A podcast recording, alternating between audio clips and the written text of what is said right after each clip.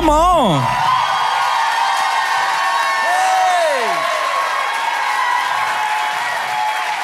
Y'all,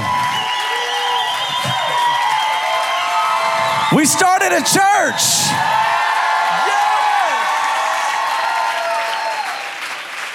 Come on, Mercy Culture. Come on, family. Have a seat, guys. We started a church, y'all. Welcome to Mercy Culture Church. So good to have you with us tonight. Welcome to our very first launch Sunday. Well, there's only one launch Sunday, so it's our very first Sunday. It's also, uh, anyways, a little glimpse into my personality. Welcome. Pastor Jasmine's laughing at me. It's great to have you guys here tonight. My name is Les Cody, and I serve as the lead pastor here at Mercy Culture Church. We are so glad to have you join us here tonight. My lovely wife, Nikki, is on the front row. It is our pleasure to welcome you guys here. The vision of Mercy Culture Church is to take people from corporate encounters with God to daily personal encounters with God. How many enjoyed that corporate encounter that we just had? Come on.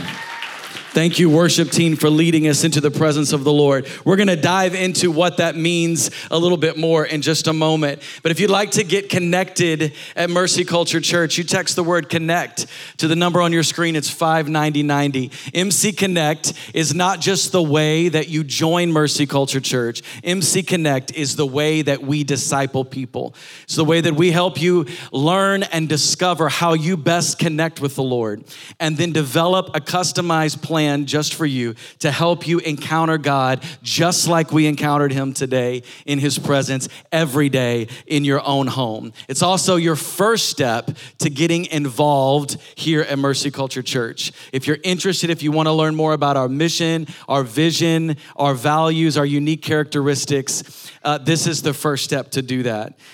I got a big announcement next week. Pastor Landon Schott and Sean Feucht will be here with us.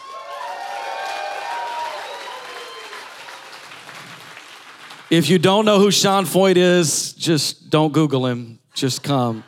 Now, Sean is incredible, and uh, he's an amazing, justice driven man, my kind of man, and he's gonna be here next Sunday, and we cannot wait. And now, our senior lead pastor is Pastor Landon Schott. If you don't know, Mercy Culture Church in Waco is a campus of Mercy Culture Church in Fort Worth. What's happening in Fort Worth, Texas is a miracle. We celebrated our third anniversary this morning. And uh, we were up in Fort Worth this morning, and there were thousands and thousands of people encountering the presence of the Lord. Not only are they encountering the presence of the Lord in person, but they are encountering the presence of the Lord every day, and God is changing lives. Today is also our Heart for Mercy offering. If this is your first time with us, just you can just smile. This is not for you. But if you've been coming and you've been a part of interest nights and you have made Mercy Culture Church your home, then you know what Heart for Mercy is. For everybody, we've got, uh, we have purchased our first permanent location. Yeah. Our new building is located at 1020 East Waco Drive in the heart of East Waco, just over the river. And uh, we're so excited. We have already started the process of construction. And over the next few months, we are turning that facility into our church home. But it's going to take eight or nine months to do it. We hope to be in that building by the first of the year. But I want to thank Calvary Chapel for allowing us to use their facility.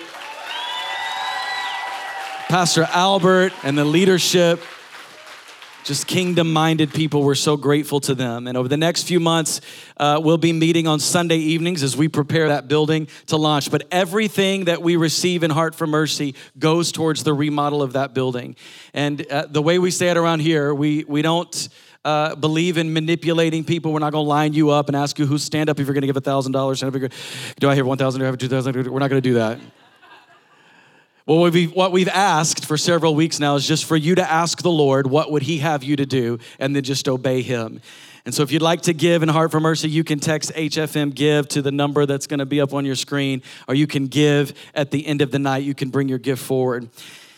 But I'm going to teach tonight on expanding spiritual territory through encountering the Spirit of Jesus. Let's go to Hebrews chapter 10, verse 19 through 22. Bible says, and so, dear brothers and sisters, we can boldly enter heaven's most holy place because of the blood of Jesus. By his death, Jesus opened a new and life giving way through the curtain into the most holy place. And since we have a great high priest who rules over God's house, let us go right into the presence of God with sincere hearts, fully trusting him. For our guilty consciences have been sprinkled with Christ's blood to make us clean, and our bodies have been washed with pure water. You expand spiritual territory through encountering the Spirit of Jesus. Let's pray. Lord Jesus, we welcome you in this room tonight. We thank you, Spirit of God, that you are already here. We feel your presence. We acknowledge your presence. We say, Speak, Lord. Your servants are listening. Lord, I thank you that nobody came to hear me speak, but we all came to hear you. So, God, we lay down performance, we lay down comparison, we lay down the need to impress. It's all about you. In Jesus' name we pray. Amen. Amen. If this is your first time, you don't know, but the prophetic word of the year over Mercy Culture Church for 2022 is the year of expanding territory.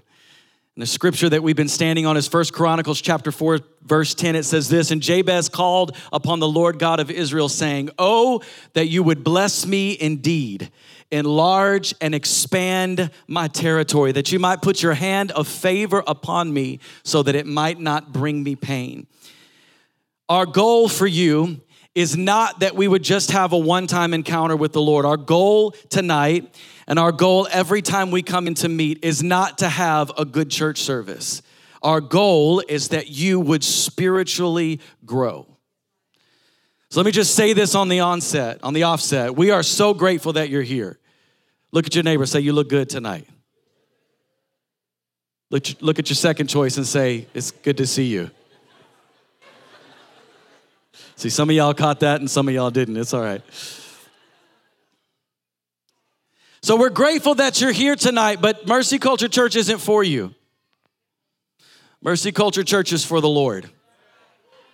And there are two questions that we get asked most often. Well, you're planting a church. What's it? Is it, is it a church for the lost or is it a church for the saved? Are you building a church that's seeker for the lost? Are you building a church that's going to disciple the saved? We're building a church for Jesus because the church was designed and built and established by the Lord to bring him worship. That's why we're building a church. So tonight is not our audition process to see if you like us. We didn't put on a program and we didn't practice and rehearse to see if you if it, you know, scratched the right itch and you liked the right thing and you got the feel. Tonight is not about that. Tonight is about you spiritually growing by encountering the presence of the living God.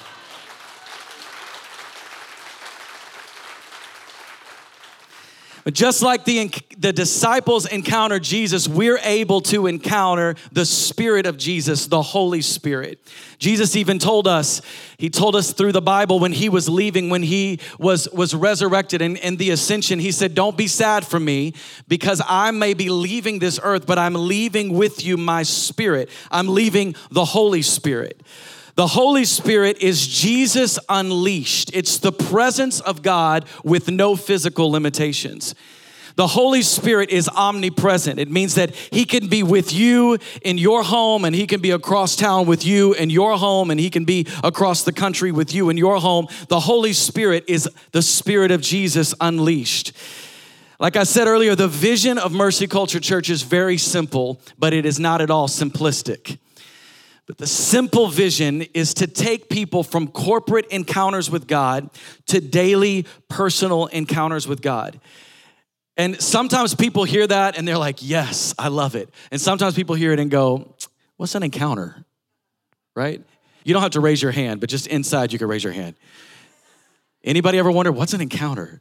Maybe you've seen a video, you've seen, uh, you've seen Instagram posts, you say, what, what do they mean by an encounter? Well, we put it like this there is only one way to God, and that is through Jesus. But in Jesus, there are many ways to connect with God. We disciple people by helping them discover how they best connect with God and by teaching them to access the presence of God on a daily basis. Let's talk about what an encounter with the Lord is not. It is not a quiet time. It might be for you, but I'm speaking for me.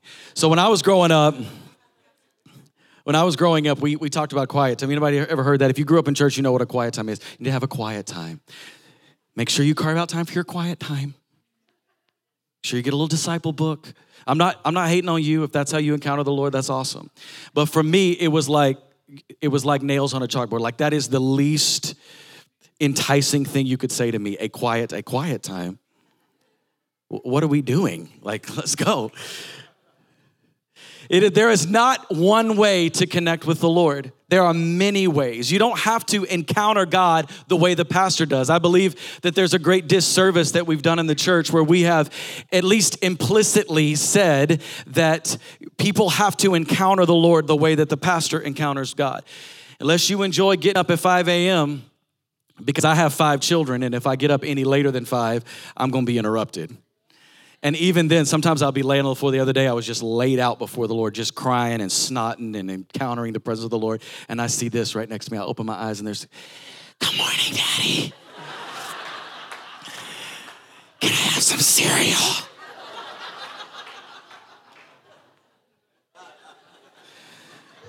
I said, I'm not getting up earlier than five. Jesus ain't even awake. I got up at 4:30. He said, "What are you doing? Go back to sleep." Pastor Landon, if you've been around Fort Worth at all, you've heard Pastor Landon talk about running on the Trinity Trail. Pastor Landon likes to get up at even earlier than five. Praise be to God. Let let you know whatever. But he gets up even earlier than five, and he'd be running on the Trinity Trail. That's not the way. You hear my voice? That's not the way I encounter the Lord. Whew. My wife, she encounters God by getting on the floor in her closet. I mean, she will just be curled up Indian style on the floor. Now, if I spent an hour Indian style on the floor, I would need a gurney to get out of there.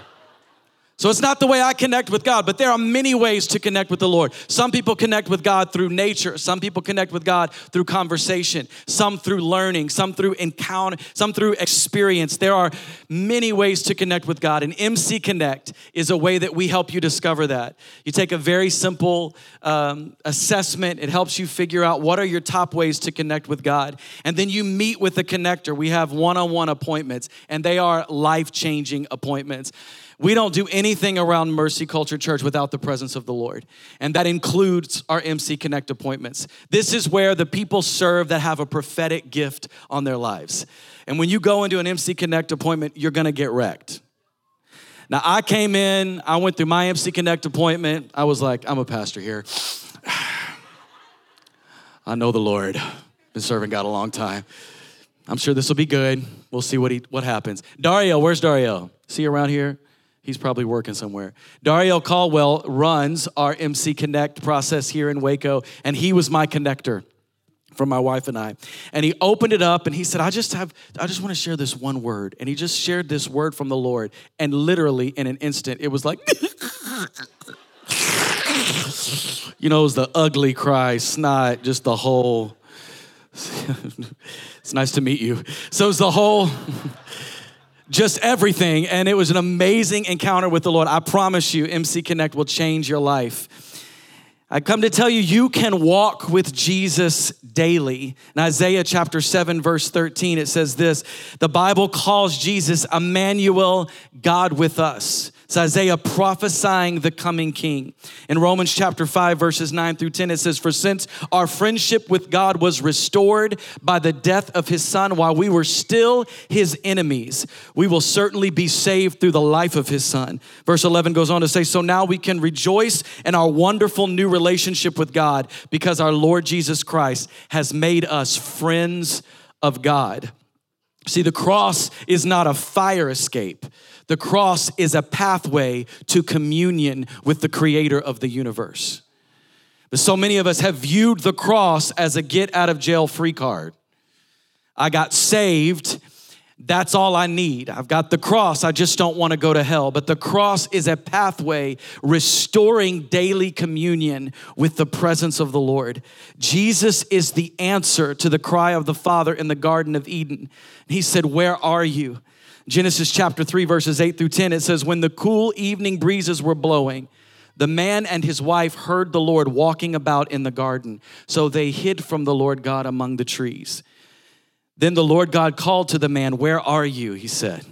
And Adam replied, I heard you walking in the garden, so I hid. I was afraid because I was naked. The cross covers our nakedness. The cross restores our relationship to be able to walk with God again in the cool of the day. When I was younger, I, I thought that a relationship with God was about coming to church. If I could just come to church, if I could just get to church on Sunday morning, and in th- those days we also came to church on Sunday night, and I wore a different suit on Sunday morning, and then I changed it to a different suit for Sunday night. Y'all don't know nothing about that, but.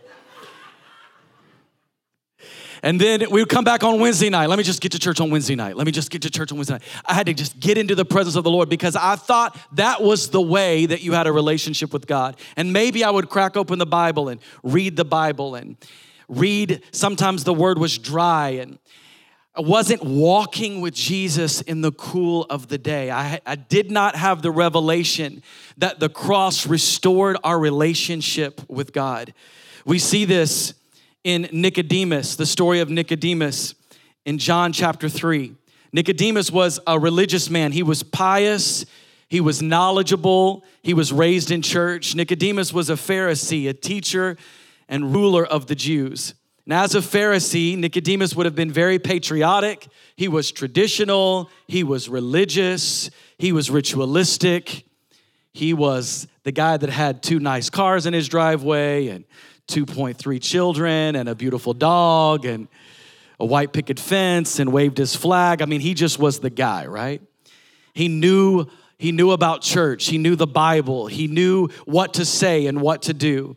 As a ruler of the Jews, Nicodemus would have been in the highest echelons of society. He was a member of the Sanhedrin. He was like, like in Congress today. So he was a prominent man. In John 3, verse 1, it says, There was a man named Nicodemus, a Jewish religious leader who was a Pharisee. After dark one evening, he came to speak with Jesus. Rabbi, he said, we all know that God has sent you to teach us. Your miraculous signs are evidence that God is with you. So we see in scripture that Nicodemus believed in the miracles that Jesus was performing. He was comfortable with certain miracles, but not too far. We see this in verse 3. It says, Jesus replied, I tell you the truth. Unless you are born again, you cannot see the kingdom of God. What do you mean? exclaimed Nicodemus. How can an old man go back into his mother's womb and be born again? And Jesus replied, I assure you, no one can enter the kingdom of God without being born of both water and the Spirit. Humans can reproduce only human life, but the Holy Spirit gives birth to spiritual life. So don't be surprised when I say you must be born again. The wind blows wherever it wants, just as you can hear the wind but can't tell where it comes from or where it's going, so you can't explain how people are born of the Spirit. To truly encounter the presence of the Lord, you must give up your need to understand what's happening.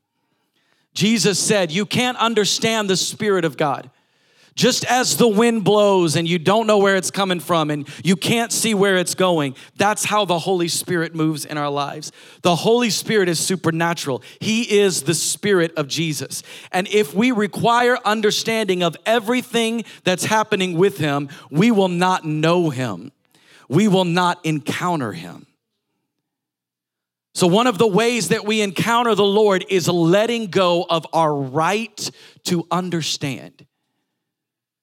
For some of us, we are so learned in the scripture. We are so learned in the way that church is supposed to be conducted.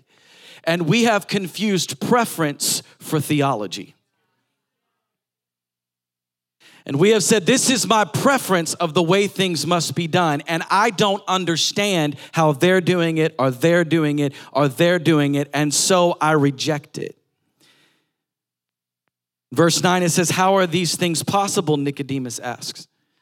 Jesus replied, You are a respected Jewish teacher, and yet you don't understand these things. I assure you, we tell you what we know and have seen, and yet you won't believe our testimony. He is so knowledgeable of what is acceptable and what isn't that he just couldn't believe for the impossible. There were certain miracles that were acceptable to the religious leaders of their day. There were certain avenues that were acceptable. We see it when Jesus healed the man with the withered hand. He comes forward, and the Pharisee said, Are you going to heal this man? It's the Sabbath. Jesus said, The Sabbath was made for man, not man for the Sabbath. The Sabbath was made to do good. Stretch forth your hand. And the man with the withered hand stretched forth his hand, and he was healed. And what happened? The very next sentence, the Bible says that the Pharisees then began to plot the murder of Jesus. Why? Because they didn't mind him performing his miracles within the confines of their religious system. See, the spirit of religion doesn't mind you having a relationship with God as long as it is confined within its religious system.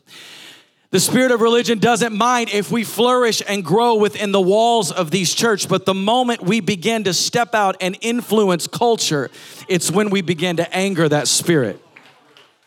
That's when the spirit begins to plot your murder.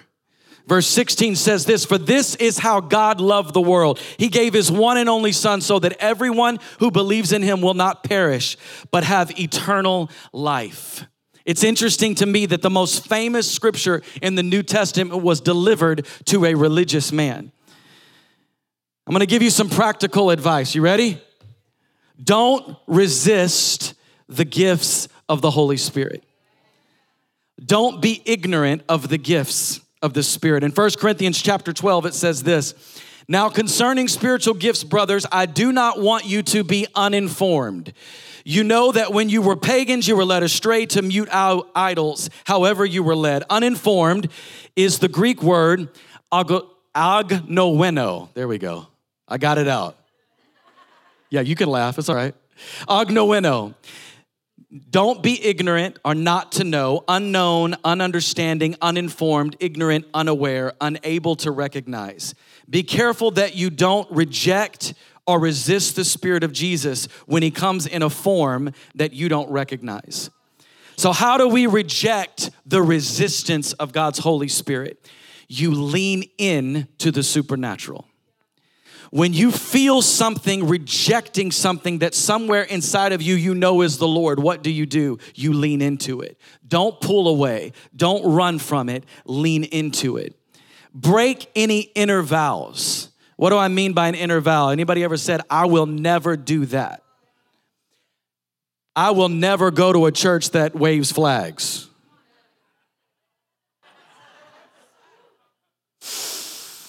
I will never believe, I will never believe that thing. I will never do that. See, we don't wave flags for you, right? We do it for the Lord. Let's not reject things that we may not understand. I've got a great story of this in my own life. I was a young man and I was invited to a, service. And I was raised in a, in a spirit filled denomination, but it was very traditional. And there were certain ways that the Holy Spirit moved. And if the Holy Spirit were to move outside of those ways, we wasn't having it.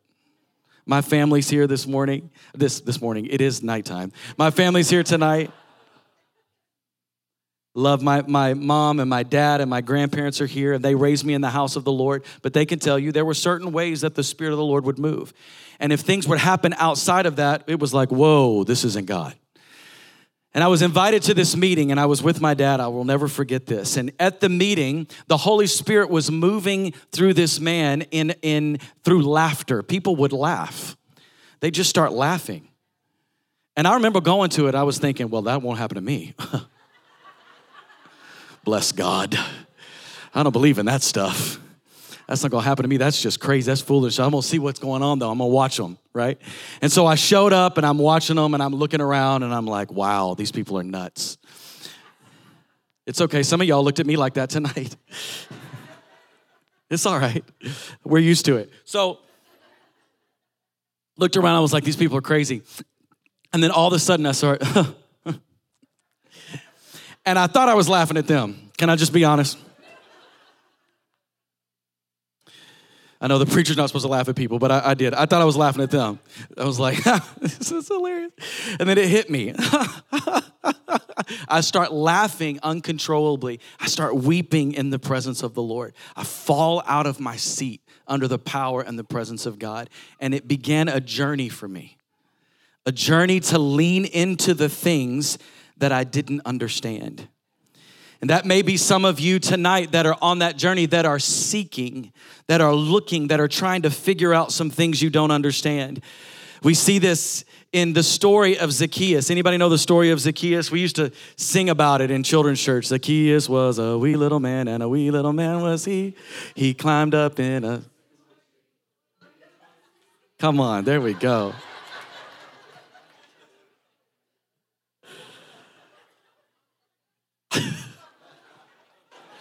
I didn't expect that. I didn't expect that.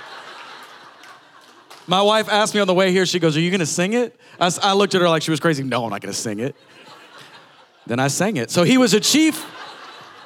Zacchaeus was a chief tax collector under the Roman system. He and his subordinates were responsible to Rome for collecting taxes based on population, but they had a little clause in there. They had the freedom to collect taxes the way they saw fit. Zacchaeus was probably disliked for a couple of reasons. I'm not going to ask you to raise your hand because some of y'all may, may work for the IRS. Everybody's got to make a living. But how many of you like tax collectors? Don't raise your hand. Probably not your most favorite people. Hello, I'm from the IRS. Ah, right? This is not fun. It's not welcome. Come in. I made you a cake. No. He was probably disliked for a couple of reasons. First, he was a Hebrew working under the Roman system. And secondly, tax collectors often became rich by collecting more taxes than the Romans demanded. So, you know, he was like, one for me, one for you take a little bit more than they demanded. So the people did not like Zacchaeus. In Luke chapter 19, verse 1 says this Jesus entered into Jericho and was passing through. A man was there by the name of Zacchaeus. He was a chief tax collector and was wealthy. He wanted to see who Jesus was, but because he was short, he could not see over the crowd. Where my short people at? So he ran ahead and climbed a sycamore fig tree to see him since Jesus was coming that way. See, a lot of us have treated Jesus the way Zacchaeus treated Jesus. A lot of us treat Jesus like he's a celebrity that we want to view from a distance. A lot of people treat the house of God like it's a show. Let me go to the Jesus show. I just want to come in, y'all entertain me. I, want to be entertained. I, the, the temperature's got to be just right, and the songs got to be, y'all didn't do enough fast songs, and they did a little too many slow songs, and I really appreciate if it's a little shorter than that, and why didn't they, and this and that, and I want to sit back and I want to watch the show. But see, Jesus calls us his bride. We've looked for entertainment, and he's looking for intimacy. In verse 5, it says this When Jesus reached the spot, somebody say the spot he looked up and said to him, Zacchaeus, come down immediately. I must stay at your house today. I find it interesting that Jesus, that Zacchaeus didn't know Jesus, but Jesus knew Zacchaeus. He went to the spot and called him out. Verse 6, it says, So he came down at once and welcomed him gladly. All the people saw this and began to mutter. Don't you love muttering people?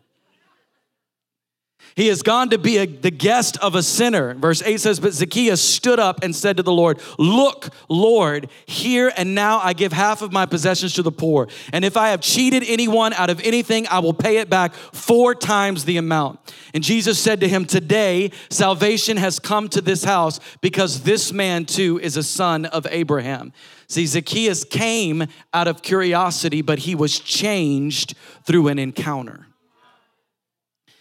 Had he stayed in that tree, Zacchaeus would have climbed down at the end of the show and he would have left that meeting amazed at what he saw. He would have left that meeting shocked by the miracles that he witnessed. He would have left that meeting entertained. He would have talked about that for years to come, and he would have left that meeting the same way that he showed up. But because he responded to the call of Jesus, he had an encounter with the Lord. Zacchaeus wasn't changed by observing Jesus. Zacchaeus wasn't changed by learning about Jesus. Zacchaeus wasn't changed by watching other people be touched by Jesus. Zacchaeus was changed by encountering Jesus. And when he encountered Jesus, there was a response. There was a change. The Bible said he gave away half of his money and he restored everything that he had stolen from others by four times. There was a response, and the response was righteousness. Verse 10, it says, For the Son of Man came to seek and to save the lost. Jesus tells Zacchaeus, gives Zacchaeus a very important principle about why he came. He said, I've come to seek and to save. See, so many of us have the saved part down. We're good with the saved part. We're like Nicodemus, we have a certain boundary that we're comfortable with, but it's the seek part that makes us uncomfortable. I don't know if I want God to seek after me. I'm, I'm not sure if I want the presence of the Lord to encounter me. I don't know if I want Him to come into my house and into the place where I keep my secrets. I don't know if I want him to come into the place where all of the stuff that I've been hiding is at. I don't know if I want him to come to my spot. Because when you have an encounter with the Lord, there will be a response. Give you some more practical advice. How do we not reject the, the chasing of the presence of the Lord? We participate don't just watch. When Jesus asked for an encounter, Zacchaeus had to say yes. The Bible says he came down immediately. Jesus said, Come down immediately, and Zacchaeus came down. Jesus met him at the spot. I believe everybody needs a spot. I received the baptism of the Holy Spirit when I was seven years old. And we'll teach you guys more about the baptism of the Holy Spirit if you don't know. We're going to dive into the gifts of the Spirit over the next few weeks. But I received the baptism of the Holy Spirit at seven. I received my prayer language. It's a prayer language. The Bible says that we can pray the mysteries of heaven, that we can pray the perfect will of God, and that when we pray in the Spirit, that it can uh, restore our soul, that it can uplift us. I received my prayer language at seven years old, but I don't have a memory of salvation. I didn't have a salvation memory before that. And then life happened. And uh, life got difficult. And there were some difficult things. And Nikki and I were married. We were younger than we are now. and uh, I fixed it. So we were married, and uh, but there was some just so many difficulties that we had faced in life, and I had rejected the presence of the Lord, and I had made an inner vow that I was done. I was done with church. I was done with ministry. I was finished. I had been hurt, and I had been hurt by the house of God. I had been devastated. I'd been hurt. I had rejected the presence of the Lord. And it was so strong and to such a point when I would go to my family's house, my grandparents are here. They're two of the greatest Christians that I've ever known. And they encounter the presence of the Lord every day, and they taught me how to do it. You walk into their house in the morning, and you're gonna hear them praying in the Holy Spirit. You're gonna hear them encountering the presence of the Lord. And when they pray, anytime God's presence shows up, and we'd be over there and we'd be having dinner or having lunch, and I knew it was time to pray over the food. And when my grandfather says, Precious Jesus, the Lord shows up. And I didn't want that. And so when it was time to pray over the food, I'd have to go to the restroom. I'd get up and I would leave the room and I would wait because I knew one taste under the presence of the Lord and it would be over if I just feel his presence again. And I wasn't ready. And then my brother invited me to his church. And he was doing something, he was leading worship or something. And I said, Well, I guess we have to go. And I don't really want to go. Some of you are here tonight under those same pretenses. I don't really want to be there, but I guess we're going to go. And I showed up to church and I sat through praise and worship and I had my heart heart hardened And I closed myself off and I didn't want to receive, and I was standing there like this. For whatever reason, I came back a second week. I came back the second week and I was really digging in my heels. I'll tell you what, I'm not gonna feel anything. Hello, God bless you, right? I knew all the Christianese and all the things to say. I'm standing there and I'm just digging in. And I don't know what the preacher preached about. I don't know what song they sang. I couldn't tell you one thing that happened. All I know is that when it came time for the altar, the Holy Spirit arrested me and pulled me to the altar. The pastor walked over to me and my wife. We fell out under the power of the Holy Spirit. Somebody said, I don't believe in that. Okay. We fell out under the power of the Holy Spirit. And the Lord started to speak to me, and I got up off the ground a changed man. And I never stopped pursuing his presence. I had a spot. I can take you back to a spot and say, right here, Jesus changed my life. Don't allow your comfort to dictate your response. Growth always requires discomfort.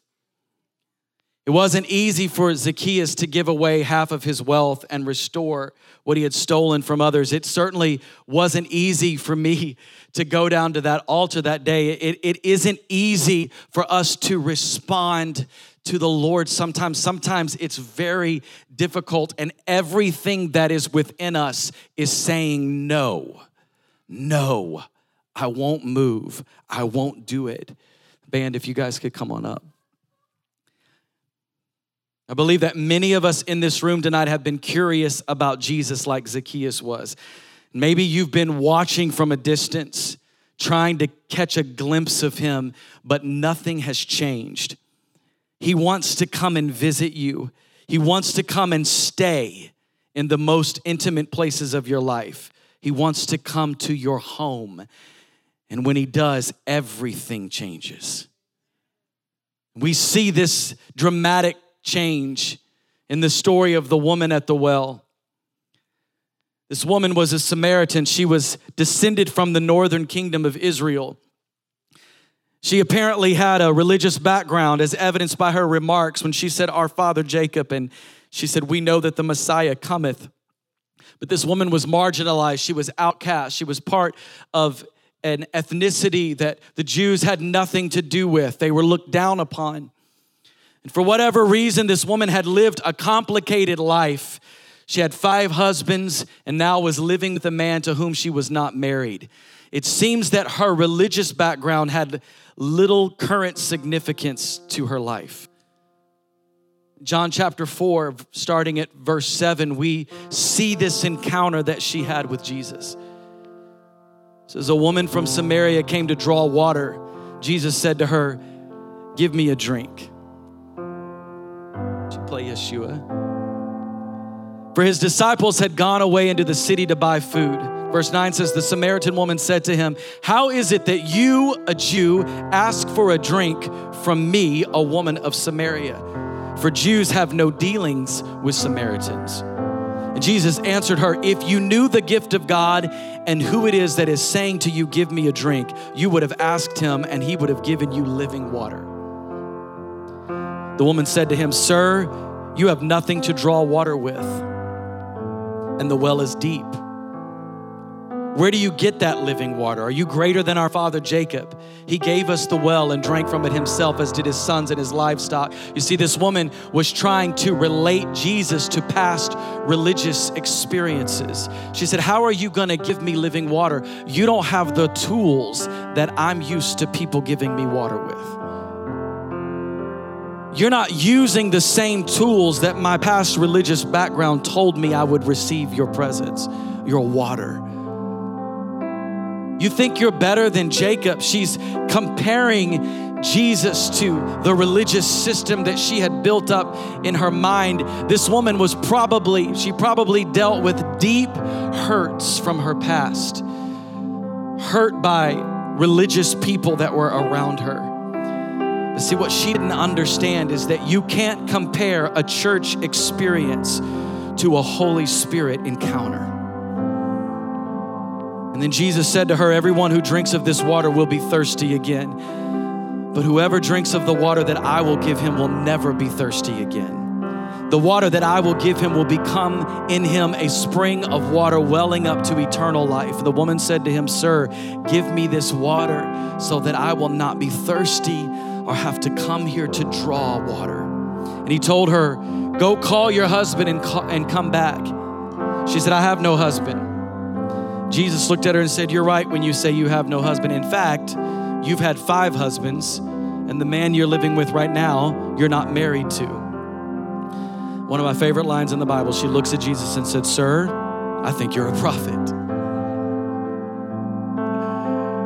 She said, Our ancestors. So she hears this sign, this miracle, this wonder, this man whom she doesn't know told her her life story her deepest secrets, the thing that she was most ashamed of. He said, No, no, no. You've been married five times before and you're living with someone who isn't your husband. And I know because I know my Jesus. When he said it to her, she felt the greatest love she had ever felt in her life. Yet her immediate response was, Our ancestors worshiped on this mountain, but you Jews claim that the place where we must worship is in Jerusalem she immediately went back to the religious system that she knew. She spoke from her place of hurt.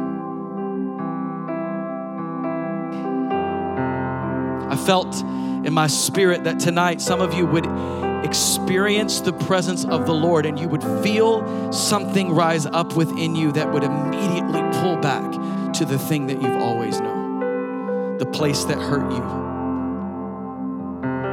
the Lord wants to teach us through this scripture how He wants to encounter us. See, she, the woman at the well, didn't find fulfillment in church life. She kept looking for fulfillment everywhere else.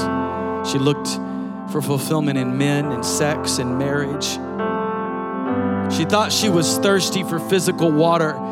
She thought that that would fulfill her, but Jesus showed her that there was more. The cry of her heart was, There has to be more. Verse 21 Woman, Jesus replied, He said, Believe me, a time is coming when you will worship the Father neither on this mountain nor in Jerusalem. In verse 23, Yet a time is coming and has now come when true worshipers will worship the Father in spirit and in truth. For they are the kind of worshipers the Father seeks. God is spirit, and his worshipers must worship him in spirit and in truth. This woman had been beaten up by the rules of worship where to worship, when to worship, how to worship. None of that worked for her. Her cry said, There has to be more. Verse 25 said, The woman said, I know that Messiah called Christ is coming. And when he comes, he'll explain everything to us. And then Jesus declared to her, one of the only times in the Bible that Jesus declares, I, the one speaking to you, I am He. See, Jesus didn't have the time to take her through a detailed theology lesson. He didn't take her through his genealogy. She didn't know the mysteries of the Word of God, but she had an encounter with Jesus that changed everything. He told her, I don't just want you to take a drink, I want to give you a well that will never run dry. See, Jesus did not tell her to do anything. Jesus did not give her advice. He did not reprimand her. He simply encountered her. Every encounter with Jesus that we've read about, and every encounter with Jesus that we see in the Bible, and every encounter with the Spirit of Jesus that we see today has three things in common. Number one is the death of spiritual apathy. Even if people didn't choose Jesus, they could no longer deny that they had a choice to make. When you encounter the Spirit of the Lord, something comes alive on the inside of you. And even if you reject God's Spirit, you can no longer believe that there is nothing outside of yourself. The second thing that every encounter with the Lord has in common is the burial of anything that is exalted above Him. The people that encountered with Jesus had to bury their religious systems. They had to bury their, their political stances. They had to bury their economic station. They even had to bury their family relations. Jesus said to his own mother and brothers, Who is my mother? Who is my brother? Those that are in the kingdom. They have to bury their national identity, even their personality. They had to bury their racial identity, their ethnicity, anything that exalted itself above their identity in Him. The third thing was a resurrection of hope. You see, even if you deny the encounter with the Lord. And even in the Bible, when people turned away God, there was a resurrection of hope. It's why I ran from His presence when I did. It was too painful to hope again. Hope is scary because with breath responsibility. If there is a hope, I have a responsibility to keep going. But if it's hopeless, I can quit. I believe that some of us tonight have become so comfortable in our grave, we've turned our grave into a bed.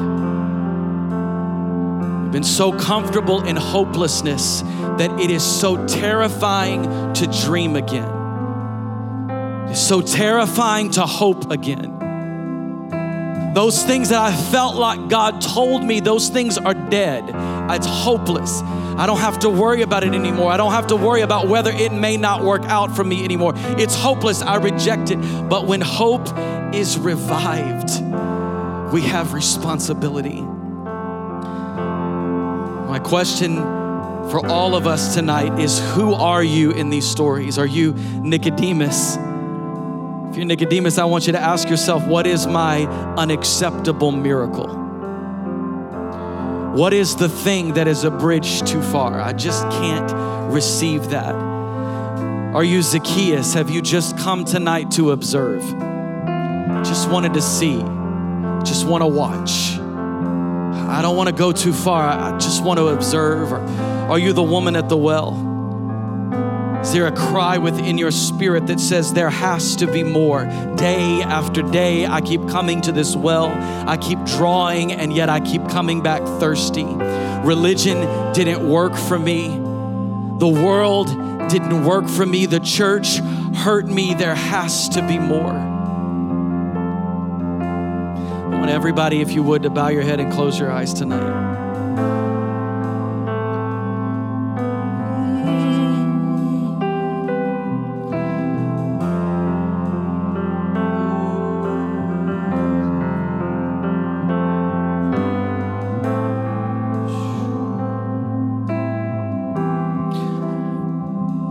Was praying into this evening, I saw some people that were coming tonight that had been hurt so badly by church. I wrote this down. I said that you were afraid to even come. And the Holy Spirit said, No, the word is terrified. Some of you have been so hurt by church that you are terrified to come. Somebody invited you. You thought, I'll, I'll go ahead and show up tonight. I, I watch these videos. I, I saw something posted online. I'll, I'll, I'll come, but I'm terrified. I, I don't want to get my hopes up again. My hopes were so high and I was so hurt. I just don't want to get my hopes up again. I just don't want to believe again. I just can't go there again. I just I just can't do it again you, you didn't want to encounter God because you knew once you did that you would want more. And I heard the Spirit of the Lord say, This time is different. God doesn't just want to touch you, doesn't just want to have a one time encounter with you. It's, this is not a show. He wants to develop a daily relationship with you. He wants to welcome you into intimacy with Him. We're going to go into this time of worship. Just going to sing this simple song before the Lord. For some of you, you may need to kneel. For some of you, you may need to come down to the altar. For some of you, stand and lift your hands. For others of you, it might just be staying where you're seated. But the Spirit of Jesus wants to encounter you tonight. The Spirit of Jesus wants to take you by the hand. The Spirit of Jesus wants you to get your hopes up again. He wants to get your hopes up again. He wants you to dream again. He wants you to hope again. He wants you to extend your faith again. He wants to awaken that spirit part of you that's been dormant and quiet and asleep, that has become so comfortable in the grave that you've made it into a bed. He's waking you up tonight. There is more. There is more. There is more.